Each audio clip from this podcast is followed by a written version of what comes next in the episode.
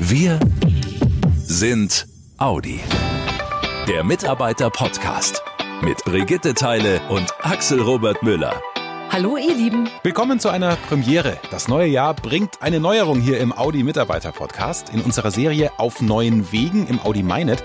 Da erzählen ja Audianer, die sich beruflich verändern, in Zukunftsfeldern arbeiten und mit viel Engagement den Wandel des Unternehmens vorantreiben, von ihrem Werdegang. Dabei geben sie uns einen ganz persönlichen Einblick, mit welchen Herausforderungen sie konfrontiert werden und wie sie diese meistern. Und wir starten gleich mit einem Mann, der sich früher als viele andere einem Thema gewidmet hat, das uns heute alle bewegt, nämlich das Thema Nachhaltigkeit. Seit 20 Jahren arbeitet Günther Fischhaber jetzt in diesem Bereich und das nicht nur bei Audi. Hallo, Herr Fischhaber. Hallo, Frau Teile. Heute sind Sie die Geschäftsführung für die sogenannte nationale Plattform Zukunft der Mobilität.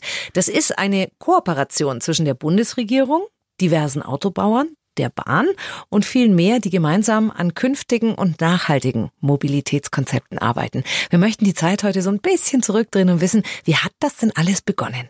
Ja, ich hatte eine sehr schöne Kindheit.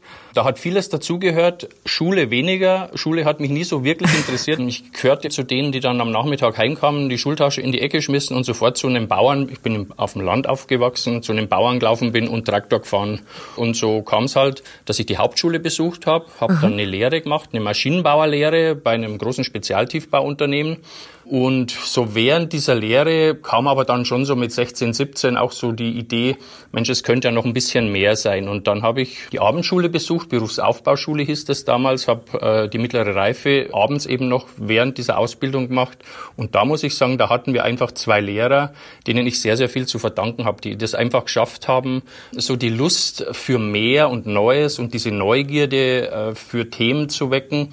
Und das waren auch so ähm, Ende der 80er Jahre. Damals war so ein bisschen diese ganze Anti-Atomkraftbewegung und mhm. äh, die Grünen haben sich gerade so ein bisschen gebildet. Also da war das Thema Ökologie kam da gerade so ein bisschen, allerdings immer sehr, sehr, sehr links und außen und ähm, was sind denn das für Leute und das sind ja alles so langhaarige und das war aber nie so meine Schiene, sondern meine war immer so eher, was kann man denn mit Technik machen, ja, wie kann man denn die Welt weiterentwickeln und besser machen? Das ist lustig, Sie sitzen in meinem Kopf, weil gerade als ich Sie fragen wollte, waren Sie dann einer von diesen langhaarigen Turnschuhträgern, haben Sie schon gesagt, nee, nee, zu denen habe ich nicht gehört. Nee, ich habe dann äh, das Abitur auch noch nachgeholt, mhm. habe dann Maschinenbaustudium angeschlossen und erst während des Studiums bin ich auf die Idee gekommen, Mensch, man könnte sich da auch so ein bisschen äh, stärker fokussieren auf diese Richtung Nachhaltigkeit und das ist dort für mich erst so richtig entstanden und gereift. Hatten Sie eine Idee, als Sie das äh, Studium angefangen haben, wo das hingehen sollte? War da die äh, Automobilindustrie schon in Ihrem Kopf oder? Nein, nein, überhaupt nicht. Also zu Beginn war es wirklich für mich Schwermaschinenbau. Sie müssen sich das vorstellen, diese großen Bagger und Bohrgeräte, die da irgendwo bei 100 Tonnen mal beginnen. Der und so Traum für, eines jeden ja, Mannes. Ja, genau. Vom, vom, ja. Äh, der erste Traum war Lokführer, dann war es eben solche Maschinen zu bauen. Und erst mhm. bei einem Praktikum, das ich dann wirklich bei Audi gemacht habe und eigentlich nur aus dem Grund, weil ich eben nicht bei dem Unternehmen, wo ich meine Lehre gemacht habe, mein Praktikum machen wollte, habe ich mir gedacht, schaust dir mal die Automobilindustrie an. Und da bin ich eigentlich zufällig in die Technologieentwicklung gekommen und da war ich mit meinem Praktikum und dann auch mit der Diplomarbeit eben mit dem Thema Kunststoffrecycling betraut und das hat mir halt auch wirklich Spaß gemacht und ich habe gemerkt, da kann man richtig was bewegen für die Welt ja, und das war ja. für mich so dann ausschlaggebend. Mir ist zu Ohren gekommen, als ich mich auf Sie vorbereitet habe, dass Sie für viele Kollegen ein Vorbild und auch Mentor sind. Das äh, kann ich mir gut vorstellen, weil Sie so angenehm für eine Sache brennen. Wie genau sieht das aus, wenn Sie als Mentor oder Vorbild für andere da sind? Man kann sich ja vorstellen, in der Automobilindustrie weht ja gerade ein Wind of Change, sage ich mal. Und mhm. ähm, das ist natürlich gerade für die jungen Kollegen in diesem Spannungsfeld auch hin zu den Vorgesetzten, vielleicht auch in Richtung äh, Karriereplanung und wo die Reise im Bereich Mobilität hingeht, natürlich auch viel Unsicherheit ist. Und das spüre ich und einfach mit meiner Erfahrung mit den vielen Jahren, und die waren ja auch nicht immer gut. Auch Audi hat schon in der Vergangenheit mal schwierig schwierige Zeiten gehabt. Mhm. Ähm, denke ich, äh, ist es mit vielen Kollegen, die lange dabei sind, die sind einfach dort sehr viel gefestigter und können, glaube ich, auch vermitteln. Und äh, ich mache das gern und das kostet mich keine Kraft. Ganz im Gegenteil, ich zehre da auch davon. Das gibt mir was. Wie lebt jemand wie Sie privat? Also gerade wenn man so auch das Thema Nachhaltigkeit im Fokus hat. Jetzt erwischen Sie mich so ein bisschen auf den Fuß.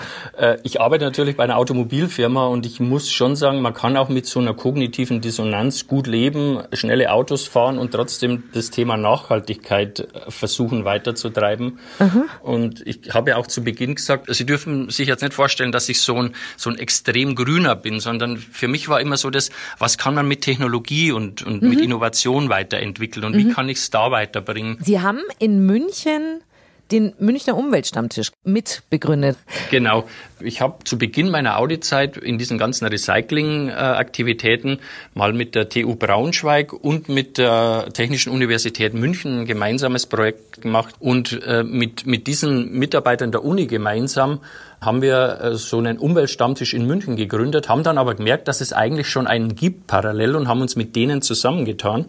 Und dieser Umweltstammtisch ist über diese letzten 20 Jahre wirklich gewachsen. Ist auch keine politische Verbindung oder so, sondern es sind wirklich Leute aus Unternehmen, die im weitesten Sinne mit Nachhaltigkeitsthemen zu tun haben. Da sind fast alle namhaften großen Münchner Unternehmen mit dabei. Und wir treffen uns im Vier-Wochen-Rhythmus und versuchen es meistens mit einem Unternehmensbesuch zu verbinden und dort uns eben zu informieren, was deren Nachhaltigkeitsthemen sind, woran die gerade ah, arbeiten. Mhm. Und es ist so, ein, so eine Art Expertennetzwerk, wenn man so will. Super. Und der Austausch ist ja immer ganz wichtig. Vielleicht hat jemand nochmal eine andere Idee und dann. Genau. Haben Sie noch was auf dem Herzen, was Sie den Audianern gerne mitgeben wollen? Ja, das Wichtigste, was ich mitgeben will, ist, dass man gerade in so stürmischen Zeiten Zeiten das immer eine Stärke von Audi war. Deswegen nennen wir uns ja auch die Audianer, dass wir gerade dann eng zusammenstehen. Und das spüre ich mhm. jetzt auch gerade in diesen sehr turbulenten Zeiten, Audi wird da mit Sicherheit seinen Weg gehen und ich bin da zuversichtlich, ja, auch wenn es gerade turbulent ist. Was für ein schönes Gespräch. Vielen, vielen Dank. Für mich auch, Frau Teile. Hat mir sehr viel Spaß gemacht. Ja, danke schön. Eine wirklich spannende, eine sehr persönliche Geschichte. Wenn ihr auch jemanden kennt, der einen neuen Weg eingeschlagen hat und mit viel Engagement die Audi-Transformation vorantreibt, dann schlagt uns gerne diese Mitarbeiter vor, per Mail am besten an mitarbeiterkommunikation.audi.de. Wer Lust auf mehr hat, kann auch gerne im Audi MyNet unter dem Stichwort auf neuen Wegen die bisherigen Geschichten nachlesen. Mitarbeiterkommunikation.audi.de ist übrigens auch die Mailadresse, an die ihr eure Fragen zum nächsten Top-Thema im kommenden Podcast stellen könnt. Dann sprechen wir mit Vertriebs- und Marketingvorständin Hildegard Wortmann über ihre Eindrücke, die sie in ihrem ersten halben Jahr bei Audi schon gesammelt hat. Wir haken nach, wie es Audi schaffen will, dass noch mehr Menschen aufs E-Auto umsteigen. Außerdem sprechen wir über die Highlights der Consumer Electronics Show in Las Vegas, auf der ja immer ganz viele Hightech-Innovationen auch aus dem Autobereich präsentiert werden. Und wir wagen einen Ausblick auf 2020, was bei Audi da alles anstehen wird. In diesem Sinne, wir hören uns. Macht's gut, ihr Lieben. Schnell informiert. An jedem Ort. Zu jeder Zeit. Nehmt uns mit. Egal wann, egal wie, egal wohin. Der Mitarbeiter-Podcast.